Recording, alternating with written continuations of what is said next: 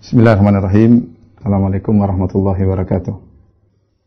Allah Subhanahu wa taala berfirman, "Ya ayyuhalladzina amanu in ja'akum fasiqun binaba'in fatabayyanu." Wahai orang yang beriman, jika datang kepada kalian seorang fasik dengan membawa suatu berita, maka ceklah dulu, cross check terlebih dahulu, jangan langsung dibenarkan, jangan langsung disikapi. Ayat ini kejadiannya sebagaimana para ulama menyebutkan asbabun nuzulnya itu tentang uh, kisah Banil Mustalik ya, Banil Mustalik ketika mereka masuk Islam, maka mereka membuat perjanjian dengan Nabi, kirimkan salah seorang petugas pengambil penarik zakat kepada kami, kami akan bayarkan zakat. Kami akan bayarkan, bayarkan zakat. Maka Nabi SAW mengirim seorang kalau tidak salah namanya Al-Walid bin Uqbah, Al-Walid bin Uqbah untuk mengambil zakat ke Banil Mustalik. Banil Mustalik itu pimpinannya adalah Haris ibn Abi Dirar, Al Harith ibn Abi Dirar Al Khuzai itu bapaknya Juwairiyah, Al Juwairiyah istri Nabi SAW. Maka ketika Al-Walid bin Uqbah datang menuju ke Banul Mustalik untuk mengambil zakat, sebagian riwayat menyebutkan bahwasanya mereka gembira, mereka ingin menyambut utusan Nabi Shallallahu alaihi wasallam, maka mereka keluar dengan bawa baju uh, kebesaran mereka yang kemudian uh, ada pedang-pedang mereka bawa dalam rangka bukan untuk memerangi tapi dalam rangka untuk menyambut. Sebagaimana sampai sekarang tradisi sebagian orang Arab seperti itu. Kalau mereka ada acara walimah atau mereka membawa alat-alat perang, pedang-pedang, kemudian untuk menunjukkan kegembiraan. Jadi intinya, ketika Al-Walid bin Uqbah melihat kondisi seperti itu, dia pun balik. Dia tidak sampai ke kampung Banil Mustalik, kemudian dia balik lapor kepada Nabi SAW, Ya Rasulullah, sungguhnya mereka tidak mau bayar zakat dan mereka ingin membunuhku. Mereka ingin membunuhku. Maka Rasulullah SAW akhirnya suruh cek, Al Khalid bin Walid suruh cek, benar nggak seperti itu?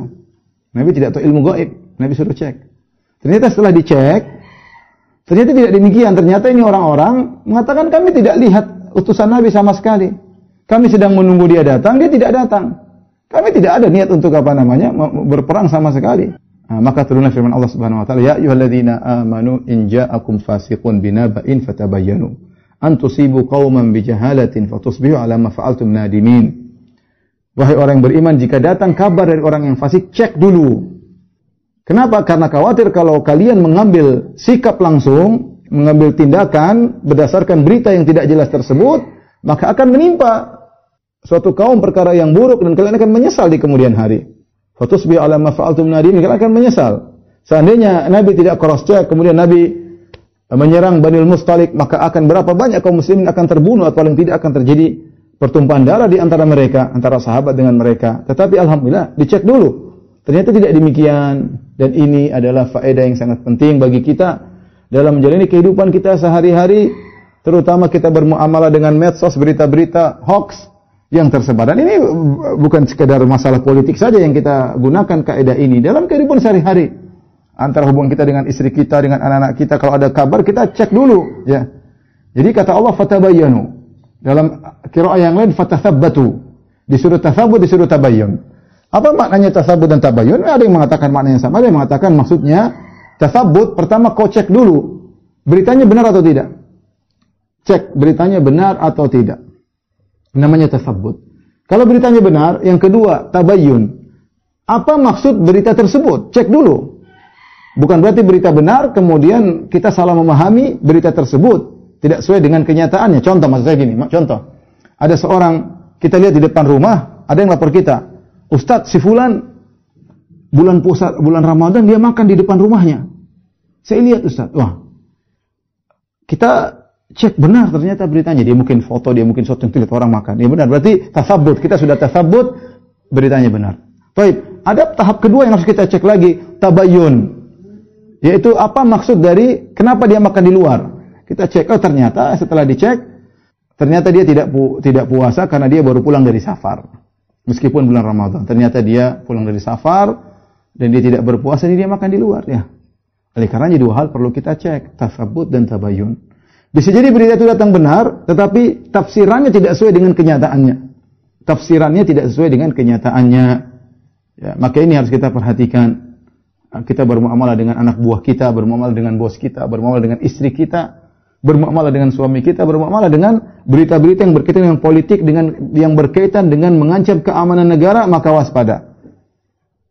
Maka waspada. Ingat ayat ini, ya ayyuhalladzina amanu In ja'akum fasikum binaba'in fatabayyanu. Kalau datang suatu berita maka cross check terlebih dahulu.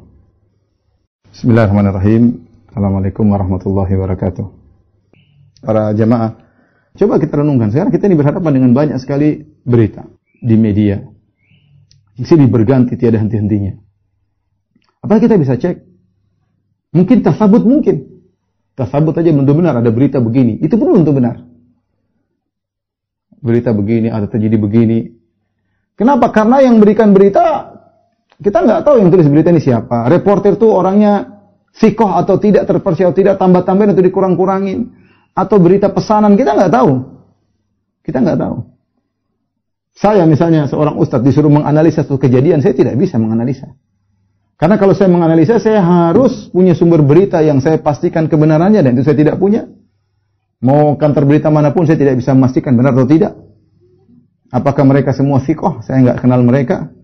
Yang kedua, saya harus cek juga bagaimana, kenapa terjadi demikian. Itu butuh penelitian, butuh satgas tertentu untuk bisa mengecek itu semua. Maka ketika itu bukan bidang saya, saya tidak bisa menjalankan fatabayyanu, mending saya diam. Mending saya diam. Daripada saya membela sesuatu, ikut berkomentar yang akhirnya menimbulkan suatu mudarat yang lebih besar yang kata Allah antusibu qauman bijahala fatusbihu ala ma fa'altum nadimin akhirnya menimpa kemudaratan kepada suatu kaum karena kebodohan kalian Kemudian fatusbihu ala ma fa'altum nadimin, kemudian kalian akan menyesal atas komentar kalian, atas provokasi kalian. Oleh karenanya, ikhwan akhwat yang dirahmati Allah Subhanahu wa taala, eh, di zaman-zaman yang penuh fitnah, yang kita tidak tahu kejelasan suatu berita benar atau tidak, maka di antaranya jalan keselamatan adalah kita tidak ikut campur. Ini saya bicara silam. Kalau Anda punya bukti, Anda punya Anda sudah cross check silakan Anda ikut serta menurut Anda baik. Tapi kalau Anda tidak punya alat untuk mengetahui benar atau tidak, kemudian Anda tidak tahu bagaimana kejadian yang sungguhnya, kalaupun benar ya, tidak bisa tasabut, tidak bisa tabayun, maka apa kata Allah? Wala takfu ma laisa laka ilm. Jangan kau ikuti apa yang tidak kau punya ilmu tentangnya. Inna sam'a wal basara wal fuada kullu ulaika kana anhu mas'ula. Sungguhnya penglihatan, pendengaran dan hati akan diminta pertanggungjawaban oleh Allah Subhanahu wa taala pada hari kiamat kelak. Lebih selamat. Oleh karena di musim-musim fitnah, uh, Nabi SAW mengatakan uh, bahwasanya orang yang al-qa'idu fiha khairun minal qa'im. Yang duduk di masa fitnah itu lebih baik daripada yang berdiri. Artinya dia semakin menjauh dari fitnah-fitnah tersebut, tidak ikut campur, tidak ikut gubris. Lebih baik daripada yang berdiri. Wal qa'imu fiha khairun minal mashi. Yang berdiri masih lebih baik daripada yang berjalan menuju fitnah tersebut. Wal masyi khairun minas sa'i dan orang yang berjalan lebih baik daripada yang berlari menuju fitnah tersebut. Ya artinya Rasulullah SAW menyuruh kita untuk menjauhi hal-hal yang kita tidak punya kejelasan. Ada orang-orang yang berkompeten yang mengurus silakan. Karena ikhwan dan akhwat setiap apa yang kita komentari kita diminta pertanggungjawaban. Setiap apa yang kita provokasikan akan diminta pertanggungjawaban. Ya ini sebagai bahan renungan ikhwan dan akhwat. Ya, eh, kita ini Kejadian banyak kejadian. Pertama sumber berita kita nggak tahu benar atau tidak. Jelas ini reporternya orang taat atau bukan, sikoh atau fasik kita nggak tahu. Baik, kalau sudah benar kejadiannya begitu. Orang zaman seperti ini pandai menyilat bersilat lidah, pandai membalikan fakta, banyak hal ya, banyak hal. Dan waliyadzubillah mengerikan kalau kita mau merenungkan hal tersebut. Makanya ya sudahlah kalau kita nggak punya ilmu, tidak punya sumber berita yang bisa matang, yang bisa kita pastikan. Tidak tahu bagaimana kondisi yang sungguhnya, mending kita diam. Biarkan orang-orang yang memang berkompeten dalam hal itu untuk mengurus. Kalau yang mereka punya sumber berita yang valid, mereka punya kejadian, silakan ngurus. Kalau anda tidak punya alat untuk mengetahui hal ini, tasabut dan tabayun, maka diamlah. Ya, min husni islamil mar'i tarkuhu ma Di antara keelokan Islam seorang meninggalkan yang bukan urusannya. Anda tidak mampu menilai, nggak usah menilai, ya. nggak usah menilai. Ya. Ini uh, ayat ini, ya, ayat ini sangat dibutuhkan oleh kita dalam kehidupan kita uh, sehari-hari dalam hal men-share berita, menerima berita, membenarkan berita, apalagi untuk urusan seperti ini banyak sekali hoax ya. Demikian juga dalam masalah agama seorang hati-hati banyak sekali hadis-hadis palsu yang disandarkan kepada Nabi Shallallahu Alaihi Wasallam masuk ke HP kita, jangan langsung share. Kita cek dulu ini hadis benar atau tidak. Jangan-jangan hadis palsu dan betapa banyak hadis palsu Nabi dikorbankan untuk disebarkan hadis-hadis palsu dari Nabi ternyata hoax tidak benar dari Nabi Shallallahu Alaihi Wasallam. Kalau ternyata hadisnya benar, cek pas nggak kita sebarkan saat ini. Jangan-jangan sampai jangan sampai disalahpahami sehingga semakin menyulut api fitnah menggunakan dalil-dalil agama ternyata dalam untuk kepentingan politik misalnya hati-hati ya kalau kita cek semua pas ya lihat masalah dan mudarat semua itu seorang muslim melakukan sesuatu bukan hanya sekedar dia datang dia share datang dia share kopas dan enggak semua ada perhitungannya kenapa kita ber, berperhitungan karena kita akan diperhitungkan oleh Allah Subhanahu wa taala Kenapa kita perhitungan dalam berbicara? Kenapa kita berperhitungan dalam komentar? Karena komentar kita, bicara kita akan diminta pertanggungan oleh Allah Subhanahu wa taala. Bisa jadi satu kata yang kita ucapkan ucapkan menyulut api fitnah, menimbulkan kematian, menimbulkan uh, saling menjatuhkan di antara kaum muslimin. Ya. Maka terkadang asukut diam adalah keselamatan. Ya, saya bicara secara umum yang punya kompeten merasa diri saya termasuk tim tim investigasi ya Ustadz saya bisa beri silakan masing-masing lah. Saya cuma bicara om kalau anda punya uh, punya keahlian dalam hal tersebut silakan perjuangkan kebenaran. Tapi kalau tidak tidak punya sumber yang valid, tidak bisa tasabut, tidak bisa tabayun, mending lakukan yang bermanfaat bagi diri pribadi, bagi keluarga, bagi tangga, bagi kaum muslimin yang jelas-jelas manfaat yang tidak jelas hendaknya ditinggalkan.